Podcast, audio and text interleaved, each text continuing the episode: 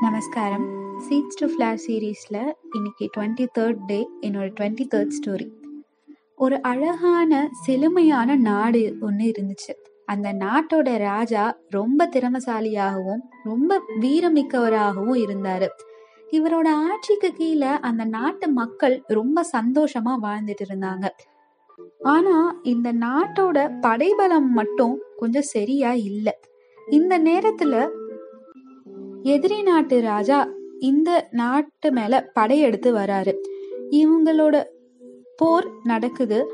இவர் எவ்வளோதான் வீரமா சண்டை போட்டாலுமே படைபலம் கம்மியா இருந்ததுனால இவர் தோத்து போயிடுறாரு. எதிரி நாட்டினரோட படைபலம் ரொம்பவே அதிகமா இருந்தது. அவங்க ஜெயிச்சிடுறாங்க. இப்போ தோத்து போன ராஜாவை கொல்றதுக்காக அந்த எதிரி நாட்டு ராஜா தன்னோட படைகளை அனுப்புறாரு. இதனால ரொம்பவே மனசு உடைஞ்சு போன ராஜா தப்பிச்சு காட்டுக்குள்ள இருக்கிற ஒரு குகையில போய் மறைஞ்சுக்கிட்டாரு. இவ்வளோ பெரிய வீரனா இருந்து கூட தன்னால தன்னோட நாட்டை காப்பாத்திக்க முடியலையேன்னு ரொம்ப மனசு உடைஞ்சு போய் அந்த குகைக்குள்ளேயே தங்கிடுறாரு. அந்த குகைக்குள்ள இத நினைச்சு ஒரு நாள் படுத்துட்டு இருக்கும்பொழுது ஒரு சிலந்தி நடந்து போறத பாக்குறாரு.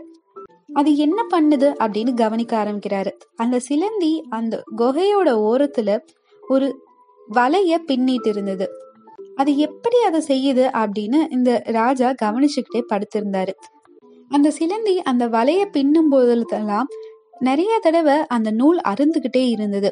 அது செவுத்துல நடந்து வரும் பொழுதெல்லாம் அந்த நூல் அருந்து அருந்து அது கீழே விழுந்துச்சு. இருந்தாலுமே அந்த சிலந்தி மறுபடி மறுபடி எழுந்து வந்து அந்த வலைய பின்ன ட்ரை பண்ணுது. இப்படி ட்ரை பண்ணி ட்ரை பண்ணி அந்த வலைய பின்னி முடிச்சிடுது. அப்போ அந்த ராஜா ஒரு சின்ன சிலந்தி தான் நினைச்ச காரியத்தை கரெக்டா செஞ்சு முடிக்கணும்ன்றதுனால இத்தனை தடவை கீழே விழுந்தாலும் திரும்பி திரும்பி முயற்சி பண்ணிக்கிட்டே இருக்கு. ஆனா ஒரு நாட்டோட அரசன்னா ஒரு தடவை தோத்து போடுறதுனால இவ்வளவு மனசு உடஞ்சு போய் இப்படி குகைக்குள்ள மறைஞ்சு வாழ்ந்துட்டு இருக்கேனே அந்த ராஜாவோட மறுபடி நான் போர் செஞ்சு எப்படியாவது என்னோட நாட்டை நான் மீட் ஆகணும் அப்படின்னு முடிவு பண்றாரு. ஆனா இவர்கிட்ட இப்பவும் படைபலம் இல்ல இவர் கூட இப்ப யாருமே இல்ல என்ன பண்ணலாம் அப்படின்னு யோசிக்கிறாரு.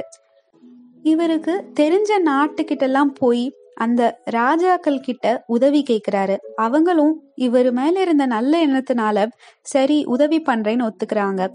இவர் நாட்டை ஆட்சி செய்யும் பொழுது அந்த நாட்டிலேயே இவருக்கு யார் யாரெல்லாம் ரொம்ப நம்பிக்கையானவர்களா இருந்தாங்களோ அவங்களையும் கூப்பிட்டுக்கிறாரு.